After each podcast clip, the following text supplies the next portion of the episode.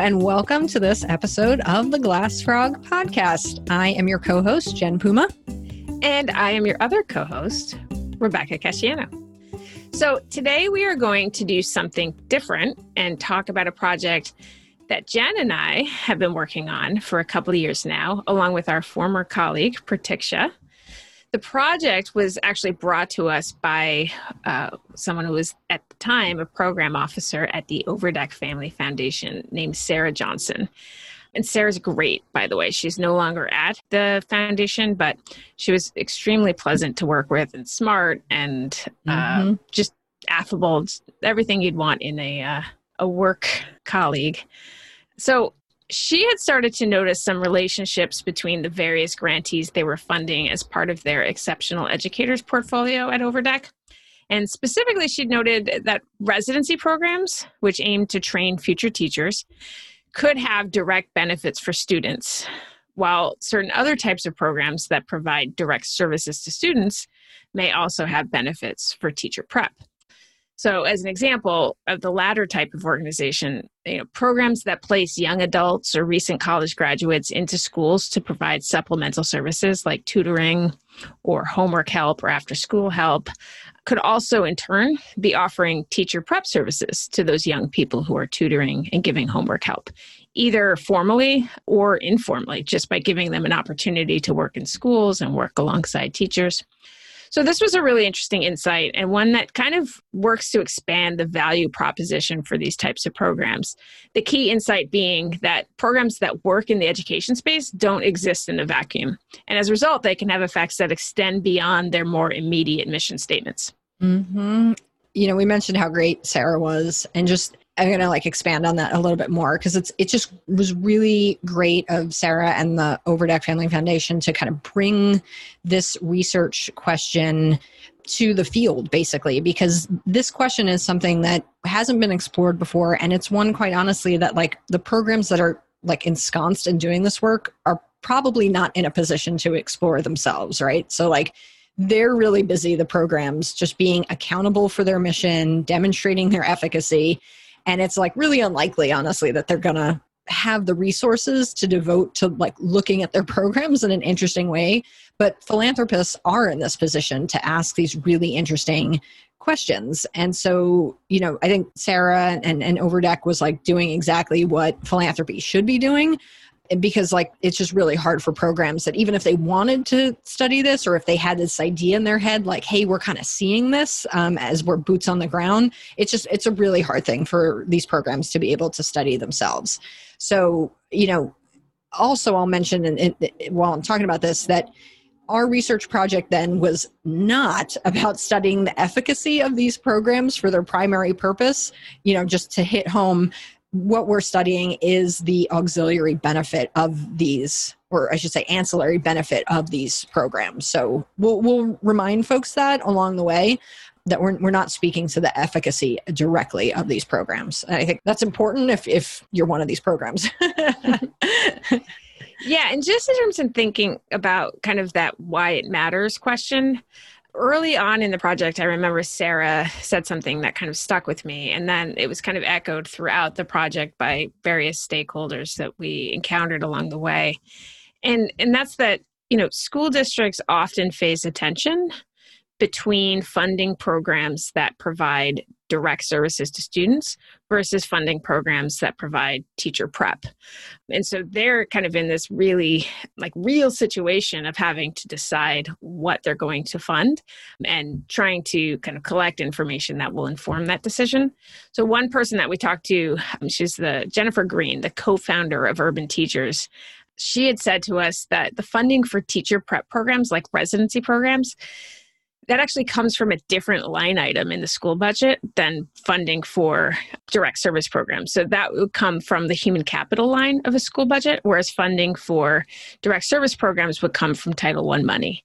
So schools can't fund these programs using these different line items. So that's part of their perceived tension that school districts are facing.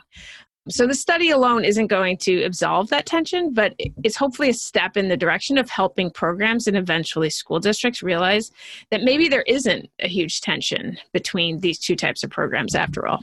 Yeah, that's a great point, Rebecca, because that was another piece of this project that like just made it feel, I don't know, like very meaningful to work on.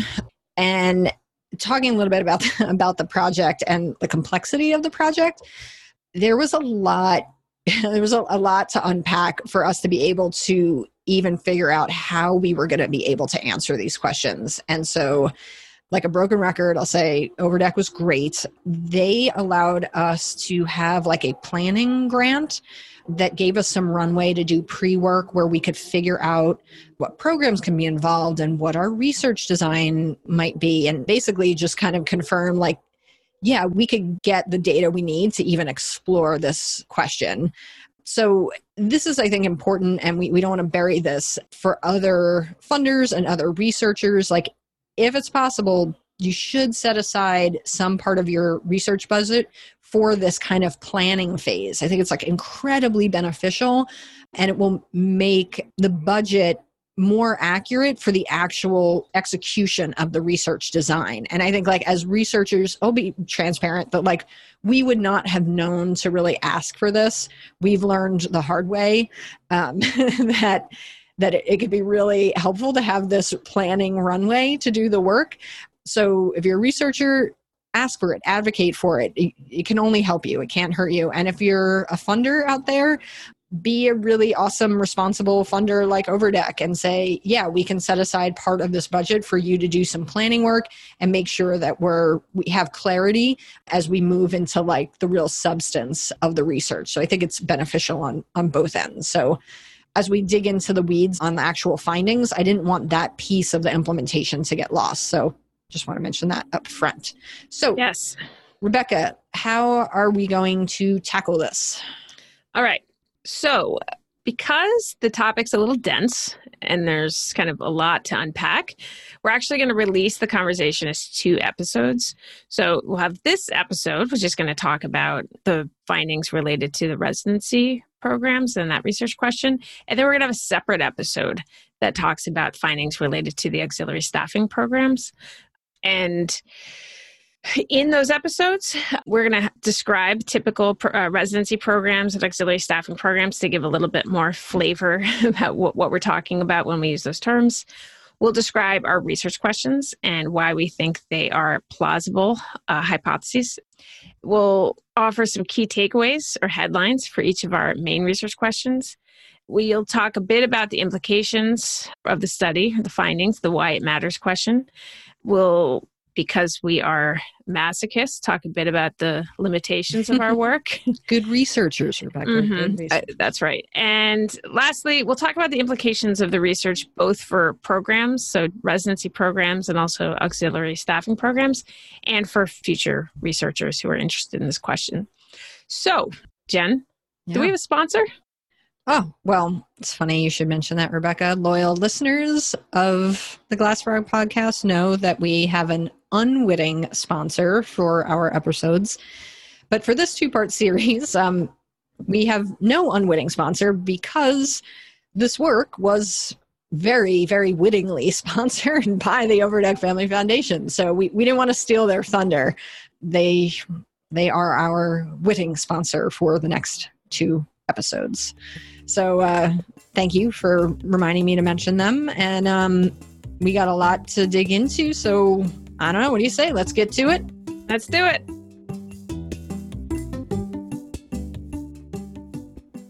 For a variety of reasons, Jen and I are recording this on a Sunday morning. It is a brisk fall day in early October. And I have my pumpkin cold brew which is very seasonal. My daughter and I like to drink it in the fall. And Jen has her daily iced coffee, mm-hmm. and it's 10 19 mm-hmm. exact. So that means Jen's taken about three sips mm-hmm. of the iced coffee that she's had for well over an hour. Yep, you got it. Exactly. Yeah. yeah and she will continue to nurse that until about Jen. Correct me if I'm wrong. Four thirty-five. Yeah, yeah, that's that's about right. Yeah, mm-hmm. yeah. And she may add ice to it. To no, never, it. never adding ice, but topping it off with more oat milk. Yes. Oh, okay. Yeah, so that's what I do. Cold oat milk to exactly. make it Got it. Yeah, that's my refresh. Around like two o'clock. Let's see, kind of see see where I'm at. You know, pay, playing it fast and loose, but uh, you know, there's there's gonna be some refreshing happening throughout the day. Yeah, Mm-hmm. I I hope our listeners are curling up with a with a nice beverage, or maybe you're out walking as you're listening to this podcast, or you're commuting, and so in which Or case, maybe you're sitting in front of a cozy fire. I love the idea of our listeners having all of Netflix available to them. right, Still listening. deciding to listen to this. Yep. That would be Well, uh, hardcore. That would be. That would be. So uh, yeah, everybody's uh, cozied up, and we're we're ready to have this conversation about half of the overdeck work that we did. Yeah, and I promised Jen that I would not make it too wonky. So this is what we're going to do. We're going to talk about it. We're going to try to be light on a lot of the methodological details because honestly, we want you to listen to this and we don't want you to fall asleep. We want you to stay awake. If you have questions, we're going to be linking to the report on our website. And also, you know what would be grand? Mhm. If a listener just reached out and said, I want to know more about X, Y, or Z, and Yeah. I, I would be thrilled to provide more information. yeah. We might be scant with details here, but please feel free to reach out. yeah. It's it's not because the details don't exist. We're just trying to make this uh Palatable, palatable. Yes, mm. exactly. like my cold brew. Oh, full circle. Love it. Yes. Love it. okay. So I'll say quickly what our main research question was. So, uh, as we talked about briefly in the introduction, we were interested in studying the value of hosting a resident in a classroom for the students. And so, the specific research question is what is the added value of hosting residency personnel in the classroom as measured by improved teacher effectiveness during the year of the residency? So, uh, Beck, before we like get further into this conversation, I think we probably just to not make any assumptions, let's define first like what a residency program is. That that might be clear, but just in case it's not, a residency program is a program that basically te- teachers in training through uh, rigorous curriculum as well as a practicum of them being in the classroom working with a what we call a teacher of record. So the resident is a kind of a teacher in training, prospective teacher. They're paired with someone who has been teaching for at least a couple of years and that person is the teacher of record and this the teacher of record is helping to give the resident a kind of training ground for them to be able to practice teaching and they're giving them feedback on their teaching practice and I'm going to kind of further, I'm going to uh, offer up a few more terms that are really important when we talk about the residency model. So, there are kind of different approaches to residency programs that different nonprofits might take, sort of like different hypotheses for what makes a really good teacher on the other side of this residency program that they complete. One hypothesis is that you pair a resident with any teacher who is willing to just host the resident in their classroom. So, irrespective of maybe the other attributes of the teacher, like the, the quality of that host teacher, the most important thing is a willingness for them to be willing to host a resident. And then what the residency program does, what the nonprofit does, is they kind of fill in the gaps around providing very like quality training to the residents. So the host teacher, what they're providing is like the physical space for the most part. That's like their biggest obligation. Another model for residency programs, a different approach, is to pair a resident with a teacher that's going to serve as more of a of a mentor to them, to that resident. So like very actively coach them, build a relationship with them, and foster the development of that resident. And so when programs follow this model, they're looking for some very specific attributes in the host teacher. And they call this the to kind of make this distinction because both teachers are, are hosting a resident, right? What the way we're going to refer to it is that there's the mentor teacher model and there's just the regular host teacher model. So the mentor teacher model is where that teacher of record is really playing a much larger role in shaping the development of the resident. And so the programs are selecting those teachers differently because it's not just about a willingness to have a, another adult in your classroom, but you really need to be willing to put in the time and kind of have a certain caliber of teacher that's going to do a really good job being a, a mentor.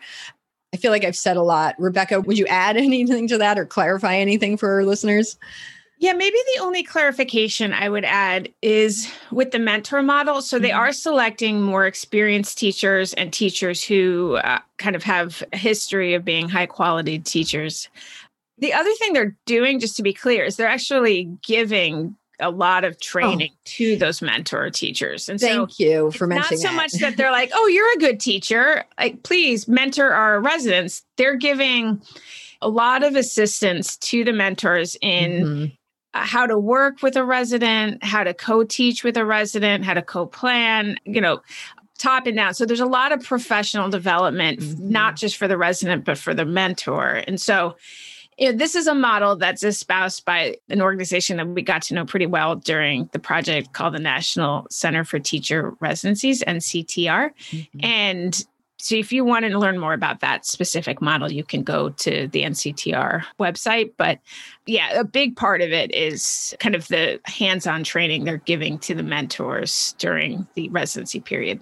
Thank you for reminding me of that because I had that in my head to mention and uh and then I got so uh I, yeah, okay. I lost my train of thought. So I thank you. It. This is yeah. why we're tag teaming. Mm-hmm. Also, it's great that you mentioned NCTR. We definitely learned a lot from them during this project. You can definitely check out their website and they will talk all about their mentor teacher model. And they have basically like other residency programs that they start all over the country that kind of follow this model. So that might be interesting for folks who want to learn more about that. Another key sidebar is that while Rebecca mentioned NCTR, we, we actually aren't going to talk about the by name. We're not going to mention the programs that were used in this analysis. In the report, we use pseudonyms just out of respect for the different programs, but here i think it would be like really awkward if we were mentioning the pseudonyms and and then maybe if you like lose track that these are pseudonyms and not real organizations and you're like trying to find these pseudonyms online i think it would just get really confusing. So we're going to keep it again like pretty simplistic as we talk about this. So the most important thing probably to like if you're going to keep anything in your head is really just about the fact that there's a host teacher model and a mentor teacher model. And we'll talk about this in a little bit that there's going to be two programs that follow the mentor teacher model and only one program that follows this host teacher model. So if you're curious about the programs themselves, mum's the word. We're not, we're, we're going to, out of respect for the programs, maintain their anonymity. Yeah. So uh, let's talk briefly about kind of why Overdeck thought that having a resident in the classroom could have an impact on student performance. So there was this observation among so by Sarah Johnson, who, as we mentioned in the intro, was the person who brought the project to us. You know that we see classrooms across the US right now, many of them moving to this like two teacher model or a co teaching model. And that can look a lot of different ways. But the observation was that having a resident in the classroom in some ways could be analogous to having a, a, two teacher classroom. I mean, you literally do have a two teacher classroom, except one of the adults in the classroom is in training and the other is a more experienced teacher. So there were a few kind of mechanisms by which having that resident in the classroom could improve student learning. So the first is that, you know, if they're working together and co-planning together, the mentor and the resident could provide more opportunities for, you know, small group instruction, for differentiated learning. there's certainly more opportunities for relationship building. So mm-hmm. there's, you know, if a student doesn't feel really connected to one of the adults in the classroom, maybe they'll form a connection with the other adult in the classroom and and that can be really valuable just for their engagement in their learning. And you can also think about on the flip side, there being a lot of value to the actual mentor in terms of, you know, I know when someone's when someone's watching me, I tend to do things differently. And so, um, you know, I, I, think having, you know, someone else in your classroom, even if they're not explicitly saying they're holding you accountable in some ways, you know, if, if you're a professional, you, you do feel a sense of accountability. And so you might invest more time in planning, you might invest more time in co planning. The act of kind of making your practice transparent to another person could have benefits um, mm-hmm. um, for you as you reflect on what you're doing and why you're doing it and realize sometimes you what you're doing makes no sense. so there's just there could be a lot of benefits for the mentors in a way that improves their instruction, which in turn would have benefits for the students.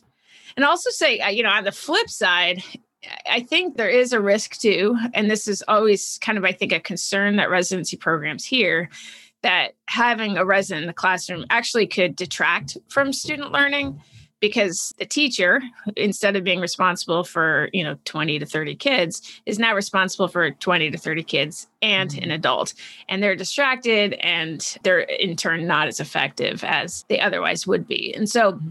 you know i think that's a critique or a concern that we mm-hmm. heard along the way and so in, in many ways we're testing the hypothesis that having a resident in the classroom could affect student learning. Our hypothesis is that it would have a, a, positive effect, but there are reasons to believe that it could also have a negative effect. So, yeah, Jen, would you add anything? No, I like that background just because it kind of tees up like, why the heck would we spend all this time? studying not the primary purpose of these programs because remember we're not looking at these programs to see if they're producing effective residents and that's their mission. We're looking at these programs to see if they are helping students. So you know i've always appreciated that kind of background. Is just like why would we even spend our time on this? And so i also really like you know for folks out there like i just love that thinking around this that sarah johnson had like spearheaded to think of programs in a different way you, you know? It's just kind of like turning it on its head instead of just like looking at well this is the mission and of course we, we have to prove the efficacy of our mission um, but it's a lot more fun and interesting if you can look at these ancillary benefits of your program and as you had said in the intro really add to your value statement so that's why we were thinking we're really we could be adding to the value statement of these programs either even if it's dispelling a myth potentially that like you know what adding an extra person to the classroom adding a resident is at least not detracting from student learning. Like that just to be able to say that is like would be pretty great as part of this research. So these were kind of all the reasons why we were like yep this is worth our time looking at. And so we encourage other people to think creatively about their programs whatever they might be even if they're not education programs like these so maybe uh, before we talk about what we found. Do you want to just scratch the surface a little bit, Rebecca, on the methods? You know, without, you know, in case people are operating heavy machinery, you know, we don't want them getting put to sleep. Not that that would ever happen. Jen is hyper nervous that I am just going to bore you all to tears. So, and, and there is a real risk, not unfounded. So I'm going to just give like one sentence on what we did we basically partnered with three residency programs that were working in three different districts across the US, um, some charter districts, some public school districts. And we so we collected data from them for as many years as they would give us data. We could talk later about some of the challenges there, uh, and then we, you know, did a statistical analysis that kind of let us examine whether teachers' effectiveness in the year that they were hosting residents was greater or less than the effectiveness of teachers not hosting residents after taking into account kind of their prior effectiveness. So that's kind of a wonky way to talk about this. I'm going to step back for a sec and just say the reason that we're focusing on teacher effectiveness is this the right time to talk about this, Jen? You think I should actually now? I know where you're going. I, I see you and I know mm-hmm. where you're mm-hmm. going with this, Rebecca. Could you actually back up first and just talk a little bit about the teacher effectiveness score? Which yeah. we're going to say like T, we might say te- TESs, TESs a lot for folks that aren't seeing this written. Picture in your head TES, teacher effectiveness score, te- TESs. That's what we keep saying here. So tell people about that. Okay. So there are a few ways to measure student learning. In an ideal world, you would have some direct measure of student learning from the students. And so often, you know, researchers and evaluators rely on student test scores for this, even though they're imperfect. But you can kind of trace a student's learning over time by watching their test scores and maybe comparing them to some other group for a couple of reasons, we did not have access to student test scores for all of the programs. In one program in particular, we were only able to obtain teacher value added scores. You know, the the value add scores, I'm sure everybody listening, if you've gotten this far, you probably know what a teacher value add score is. Basically, like as the name implies, how much value a teacher is adding to kind of student learning in a given year. And it's basically how effective they are. And that can be based on a number of things. In some cases, it's almost primarily driven by student learning. And so they just look at student test scores and use that as a proxy of teacher effectiveness. In other cases, they're using student test scores and also taking into account principal observations, peer reports, uh, maybe some parent feedback, uh, maybe student feedback at some time. So it becomes like a kind of a composite measure of all of these different indicators of teacher effectiveness. So, because we were only able to get teacher effectiveness scores for consistently across the three programs, and we couldn't get the student performance data across all three programs, we used teacher effectiveness scores in our analysis. And so, what we're really looking at is whether having a resident in the program improves teacher effectiveness in the year or years that they host a resident in the classroom. You know, I think we, we felt pretty comfortable in terms of thinking about this more broadly as a measure of student performance because, especially for, for one, but all three to some extent take into account student performance. And so I was going to say, in one case, it's almost exclusively that the teacher effectiveness score we have is almost exclusively a measure of student performance. In other cases, it's more of a composite measure. But so to be precise, we're measuring teacher effectiveness. You know, if people can push back on this, but we're also thinking of it more broadly as a as a proxy for student learning. Yeah, thank you for breaking that down. And also, I don't think that you had said this, but it might be worth mentioning for folks in the analysis, we kind of have to take into account a bunch of other variables like the number of years of experience a teacher has and the school characteristics because every school is different.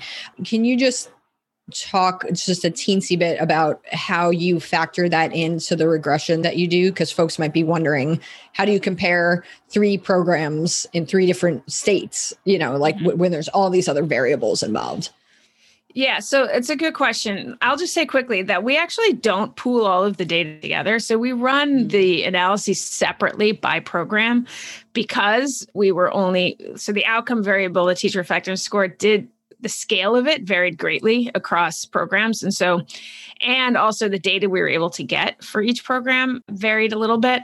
And so we ended up just running them separately mm-hmm. by program. So, in most cases, though, we were able to get the teacher's prior effectiveness scores so that we could have a proper baseline, and then also years of teaching experience, and then also school characteristics. And so, you know, like the percentage of students who receive free and reduced price lunch, percent of the students who are who have disabilities, etc. And then, you know, the we just include a, a term or a variable in the model that indicates whether a teacher was a host teacher versus a non-host teacher uh, in other words, whether they were hosting a resident or not hosting a resident, and that's the variable we were really looking at to see if if it was associated with uh, their effectiveness. And we had a comparison group as well, right? We had to do that in a kind of I, am baiting you here because, like, I'm like, let's not put him to sleep, and then I'm like, well, you got to talk about school characteristics, and I was like, you got to talk about the comparison group. So I'm, I, I'm like aiding and abetting your criminal mind and like talking about the methods, but like yeah, I, I, think we got to like touch on, give a sentence or two on the mm-hmm. comparison mm-hmm. group. I mean, it's just basically teachers who did not host a resident in the classroom. And so we identified teachers who never hosted a resident in the classroom, and, and then we included them at, in our comparison group. Let me give a little caveat. If a teacher eventually hosted a resident, so for example, if we had mm-hmm. data from 2015 to 2019, and they hosted a resident in 2019, but not 2015 to 2018. We could include them in the comparison group for those years, mm-hmm. but they mm-hmm. would then be in the treatment group for 2019. Got it. And we ran so- all of our models kind of separately by year. It was kind of, I mean, for a variety of reasons, we we did it very simply. We did it by program and then by year, and then we kind mm-hmm. of looked across year and program to draw conclusions. Hmm. I hope that this is painting like a little bit of a picture for folks of the complexity that went into the planning to figure out how we could do all of this. And I'll mention too that the three programs that we did the analysis for, we didn't like Overdeck didn't hand those to us. Like we had to go out and find them. And they had some ideas about who we could talk to for sure to start. But, you know, in the intro, we talked a bit about having a planning grant. And so the relatively brief summary that Rebecca just gave on the on the methods and the comparison group that probably came out of like to be able to get to that point of knowing what our methods was was like was it over a year's worth of work Rebecca? Right? Probably like almost I, I don't remember to be honest, yeah, but it was a lot of planning. I mean, it was just it was a lot of and planning. like a lot of it was just administrative. You know, like it was hard, hard to yeah, get people yeah. on the phone, and then you get them on the phone, and then you got to track down what data could possibly be available. So a lot of it is just waiting on others to give you mm-hmm. information so that you can move forward, which I think is sometimes the biggest challenge of being a researcher or evaluator is like the lack of control you have over over others. Yep. And setting up the data sharing agreements yeah. with the programs. And then the programs have to, we also would have to set it up with the districts that they were working with because not these programs, they weren't necessarily the owners or they were not the owners of the teacher effectiveness scores. So there was all of these layers of administration that we went through to just be able to know like these are the programs that could be involved this is the type of analysis we could do like the okay we're not going to get student test scores we're going to get teacher effectiveness scores and so all of that got winnowed down over the course of like a year's worth of of planning just to be able to summarize that so yeah there's a I don't know. It just it's worth like with all of these conversations, we want to pull the curtain back, right? On like the on the work and have transparency and so I think some of this minutia is good from that perspective that, you know, it, it's just understanding that it's a big undertaking. What does it take to have it be successful? And like the roadblocks that you hit along the way. A lot of them are administrative. yes. yeah. Which is why which is why I value Jen so much because she's like so much better at that stuff than I am. yeah, that's that's my role, guys, on, on this project was all of the administrative work, but nobody gives a flying wahoo about that. We're here to talk about the, the, the meat and potatoes. So why don't we, without further ado, get to the takeaways? You know, we're burying the lead here. Like I know we, we did all this. I know we should have maybe come out at the top with the. Well, no, we want to keep our listeners on their on the edge of their seats. So the big all reveal. Right. The big reveal. Okay. So what did we learn? In two out of three of the programs that we partnered with for this project, teach we found that teachers who were hosting a resident in the classroom had significantly greater teacher effectiveness scores in the years they were hosting the resident. And that's compared to other teachers who were not hosting a resident while also controlling for prior teacher effectiveness scores.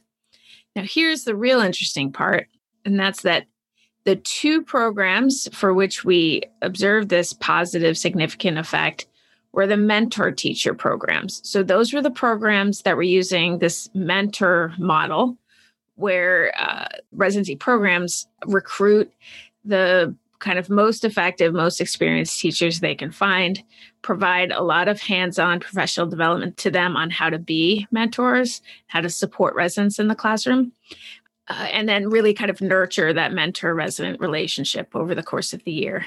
So those were the the two programs where we saw the positive effect. They were using that mentor model. The third program, the host teacher program, we did not find a significant effect. We didn't basically what we observed was that there was no difference between in teacher effectiveness scores for teachers when they were hosting versus not hosting uh, a resident which i think is also you know if i'm going to if I was in PR, I would say that's also a positive finding in many ways because I think a lot of people's assumption is that having a resident in the classroom is a distraction for the mm-hmm. classroom teacher. And what we saw here is that not only does it not have a negative impact, in some cases, if if done carefully, it can have a, a positive impact. And so, yeah, that was the primary takeaway of, of, and we did we ran a few other specifications but the, those were kind of the the primary findings mm-hmm. and just so folks know we didn't recruit these different types of mentor models like in an effort to like intentionally pit them against each other. It like just so happened that as we were trying to recruit programs to participate, that we learned that they two of the three programs had one particular type of approach and we really weren't anticipating that we would i don't know like a, that this would kind of be a, an, an additional level of uh, nuance to the analysis that we were doing. And so it was really interesting when this finding cropped up in the research because or in our analysis because then it kind of made sense in a way like right? Like we were like well it would sort of make sense that like if you're providing a lot of hands-on support and professional development to a mentor teacher that like that might move the needle and make them a more effective teacher in the process. And if you're not providing hands-on support like the host teacher model like you're just the only requirement is that you're just you're willing to host a resident and they're not getting any hands-on pd then it would make sense that perhaps they would not it wouldn't have a negative effect it wouldn't have a positive effect either and so this like narrative started to like come out of the data that actually made sense that we, we had not anticipated going into it at all yeah, it's always fun when your findings make sense. It doesn't yeah. always happen. In fact, it often doesn't happen. And so when something kind of tracks with your understanding of a program and how it works and its theory of change, that's always exciting for a researcher. Yeah. And remember, we're not studying the primary effectiveness of these programs. We're not studying whether they are producing effective residents. We're studying the effect on the student by way of the teacher of record, the impact of having the resident on the classroom. So just having a, which means that, like, just because you use a host teacher model, it doesn't mean that you're less effective at producing high quality residents. We want to make that really clear. Yeah, thank you for clarifying that because it, it is important that they might have figured out the ideal model for what they are aiming to do, which is train future residents or future teachers. And the fact that it has kind of no effect on student learning, maybe that's beside the point because they're kind of hitting a home run on their primary objective. So, yeah, it's important to bring that up. So, there is this big question around, you know, why does it matter? What are the implications of this? I think we've talked about that a little bit. I think for residency programs, we mentioned and, and, talked about a bit the pressure they feel from potential district partners or school partners to kind of not screw up what's happening in the classroom not make it harder or more of a burden for the mentor or for the for the classroom teacher and you know i think that this information can be used to kind of put that concern to rest and help kind of alleviate any fears they have about you know introducing a resident into their school environment. And in addition to kind of alleviating that concern this kind of opens up this opportunity to dig into that I call the like the secret sauce of the mentor teacher and the resident.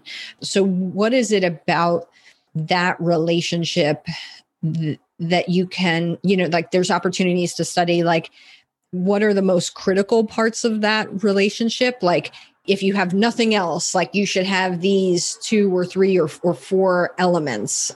You could study what makes a good mentor host teacher to begin with. So, like, how do you want to recruit those mentor teachers? And on the flip side, what kind of residents might you want to recruit? Like, what are the characteristics of those residents and those mentors that together produce these really effective co teaching kind of partnerships? I mean, those are just like th- like kind of three areas of study that come to mind off uh, off the bat. NCTR, which Rebecca mentioned earlier, you know, since they are the National Center for Teacher Residencies, they're really taking this data in voraciously and they're kind of like running with it. And they collect a lot of data on their mentors and their residents. And so a lot of like descriptive statistics that kind of put them in a position to be able to start to explore some of these like other research questions so that's like a whole other like opportunity i think for research coming out of these findings here yeah, when we started this project with Overdeck, Sarah was very clear that she wanted this to be kind of a jumping off point, like that we weren't going to be kind of definitively answering these questions, but rather opening the door for researchers to kind of explore this. Um, and so I think, yeah, what you said, Jen, is perfect about there just being a ton of, in addition to kind of taking our work and and replicating it and kind of verifying it in, in other settings there's this whole other layer of questions around underlying mechanisms and kind of what the key components of programs are that are driving these effects you know whether the, they're durable the effects so there's just a lot mm-hmm. of research that can be done and so i think it's really promising for mm-hmm. the residency field and we kind of did look into the the durability of the effects. I love that word. Like that we tried to look that into that a little bit with our data, but like I don't know, would you say, Rebecca, that like the sample sizes weren't there to like really explore that? Is that how you well I'll let you explain it. yeah, we could explore this with two of the programs that we had, mm-hmm. given kind of some of the, the data issues. And what we found is that one of them, there were durable effects um, and the other there there weren't so what we found is that you know in the years after a teacher hosted a resident when they were no longer hosting a resident in one of the programs their effectiveness score stayed high mm. um, so that effect was kind of like sticky in in the other case they kind of went back down to pre-residency mm-hmm. levels so i think that that's an area that could definitely be because yeah. you know it speaks to kind of the reasons we talked about at the outset for why mm-hmm. hosting a resident could have an impact. It could be that it's actual presence of a second adult in the classroom that's leading to improved teacher practice. And it could be that it's leading to improved actual like mentor teacher practice. And those things aren't mutually exclusive, mm-hmm. but kind of uh, teasing out the extent to which one or both of those pathways is responsible is if we had unlimited time and resources. Right. yeah. love to pursue that. yeah. But I guess like point being lots of different avenues to kind of pursue jumping off from this research. I think we should, you know, to be proper about it, talk a little bit about the limitations of the research just so folks are aware. I feel like we we wouldn't be we, we wouldn't be good researchers if we weren't talking about the limitations. I feel like a Debbie sure. Downer because we're like limitations, want want. Like we nope, I, here, I, here's our great findings, but slow your roll. What are the limitations? So I feel like we have to be fair. Sure, I totally agree. So I, think we've touched on a couple of them already. Um, yeah. So it's just kind of a reminder, and we're putting them all in one place. So mm-hmm. one of them is the one we talked about around the teacher effectiveness scores that we weren't able to get this kind of like perfect measure of student achievement. And so we relied on the teacher value add scores. And I think that was fine. I, I don't know that's a mm-hmm. limitation as much as it's a consideration. Mm-hmm. Uh, and mm-hmm. for people looking to replicate this, maybe if they can get the student performance data um, then then they should and and try to replicate it using that as an outcome. Wait, I want to tell a little anecdote about when we were trying to get the data from one of the districts. And I mean you'll you'll tell this better than I will, but like one of the districts had some very clear opinions about whether they wanted to give us student data versus teacher effectiveness scores and they they sent us the message in a i don't know it was an indirect way but it was not necessarily subliminal. It was not a subliminal message no. that they were sending to us. So yeah this particular district it wasn't that they wanted like they had a preference over what outcome variable we use. It's that they didn't want to pull the student data. Yeah. it was like too heavy a lift for them which i get. I mean these dis- these poor district research offices are always overwhelmed so they did not want to pull the student data for us. And so they said they would give us the teacher effectiveness scores instead and then they said, you know, if you want us to pull, the, I don't even think they said it like we won't pull it. They just said this. No, they said the, they don't want to. Oh, they did. Okay. Yeah, yeah, okay. yeah. They were pretty clear about it because it was. I guess they they're kept in different systems. The teacher oh. effectiveness scores mm-hmm. were kept, I think, in like the HR data set, and the student effectiveness scores were kept in like or student oh. uh, performance were kept in like another data set, and I don't understand what kind of system they have, but it was apparently much easier for them to pull from the human resources files. So yeah, they were pretty explicit about it, but we kept pushing for the student data. Right, because we had all of we had our two other exactly. programs lined up with exactly. with student data, and so then we get to this third so program. We keep nagging, uh, and then they say, "Okay, we'll give you the student performance data, but we're going to charge you ten times the amount that we would charge for pulling these the teacher data and we're not going to give you any information about teacher experience i think it was like we're going to pull this one other variable that you need to run your uh-huh. analysis uh-huh. and we're going to charge you 10 times as much so you can have your student data right you're not going to be able to do your analysis and you're going to pay 10 times as much money for it so they basically strong armed us into yeah. using teacher effectiveness scores. And I think we actually asked, we were like, are you really saying that you can't get us this other variable that we need, which was the teacher experience variable? And she was like, yes, we don't want to give you this data. Yeah. We're making you choose the option that we want. and so we said, okay, we'll stop. We, you win. We yeah. lose. we'll take the teacher effectiveness. Like, yeah and, and then we had to go back with the other two programs and then be yeah. like okay now we need teacher effectiveness scores yeah we was, had them for one i think yeah it was it was a it was a headache it was and the fact that we were using the teacher when you have the student performance usually it's a test score which you can then convert to like a standardized variable so that you can then pull together data from mm-hmm. different districts we couldn't do that with the right. teacher effectiveness scores because there was in, in one case the variables that they gave us were it was like a categorical variable, like a ordinal variable mm-hmm. that uh, had a few different categories, like ranging, you know, one to five or something.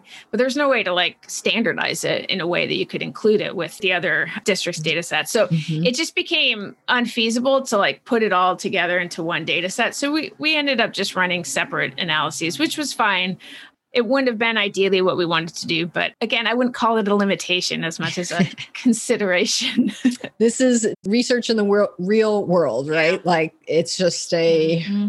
if somebody else were to do this analysis, which, you know, again, we'd be happy to talk to folks that wanted to replicate this analysis and share what we did methodologically.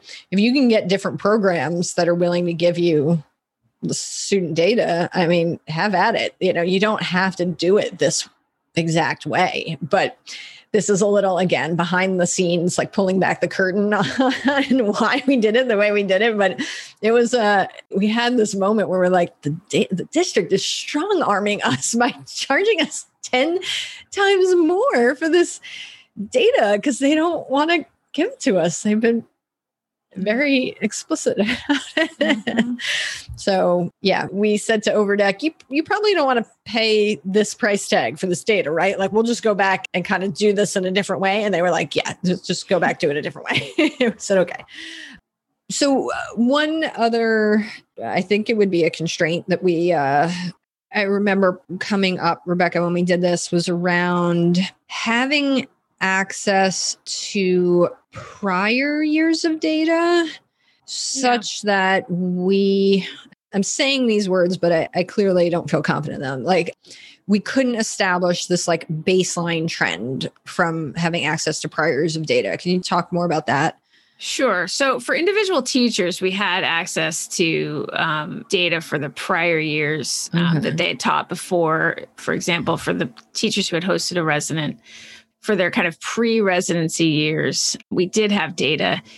What we would have liked to do is get data going back before the residency program even partnered with the school. Mm-hmm. And we weren't able to do that. So, for example, if the residency program started working in a school in 2017, we would have loved to have like 2014 to 2016 data to get a nice trend for what it looked like before the residency program was even there we couldn't get that data. So what we do is just kind of rely on whatever data we had from, you know, for example, you know, if a, teacher partnered with the program in 2017 but the residency program was there the year before we could use their their baseline data from the year before to get a baseline so yeah i mean data limitations are always the biggest challenge and I, I think it's we've come so far in terms of first of all, what researchers can do, but also in terms of the types of data that can be available. And so you can't help but have this feeling when you're a researcher like the world is your oyster. You should be able to do all of these things. But then you forget there's humans on the other end mm-hmm. pulling this data.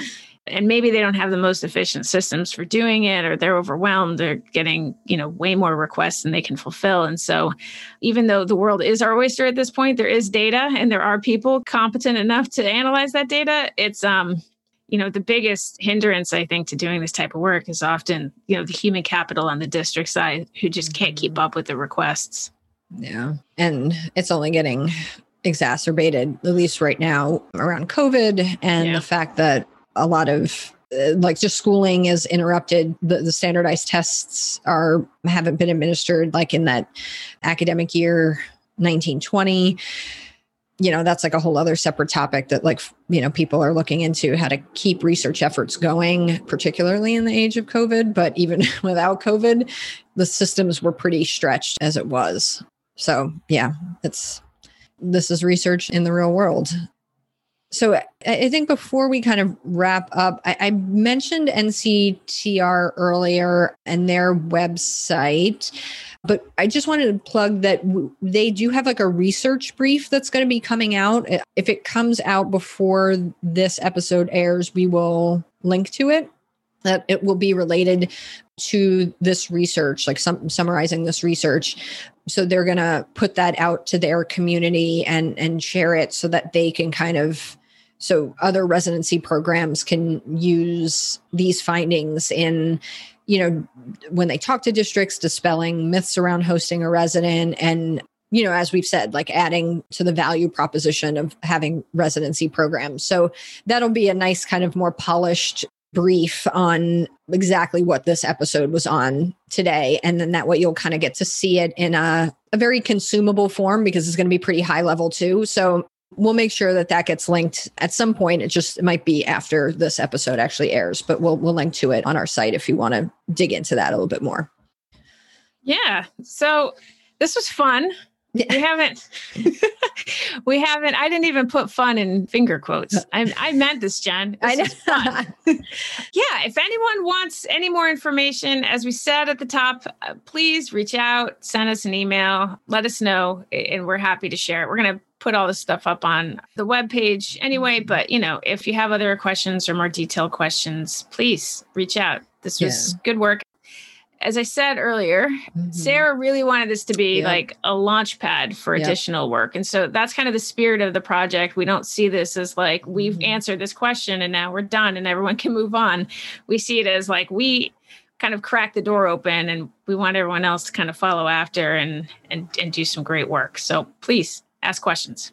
Yep. And I mean that's the reason that we're devoting and uh, I guess two episodes to this um, is so that we can get this out to a wider audience and really invite questions back because otherwise we would never we would feel super uncomfortable talking about our own projects but this is actually like again to overdeck's credit this is like what they want and they want to be able to put this research out there and have others build off of it so it's really about contributing to a larger conversation in the field of education. So that's how we're looking at this. Otherwise i think that's why rebecca's like this was fun and i'm not even joking. Like we were like oh man like we'd much rather talk to other people than talk about this ourselves. But this is in the spirit of what Overdeck wanted and, and the research. So that's why we're here. And that's why we will be back to talk about the auxiliary staffing programs. You could probably see now why we separated this into two episodes because there's like a lot to think about just for the residency programs. So we're going to do this all over again, folks. If we haven't hopefully lost you, we're going to do round two and we will talk auxiliary staffing programs next up. Yeah, can't wait to see you. All right, we'll see you for part two on the other side. Thanks for joining.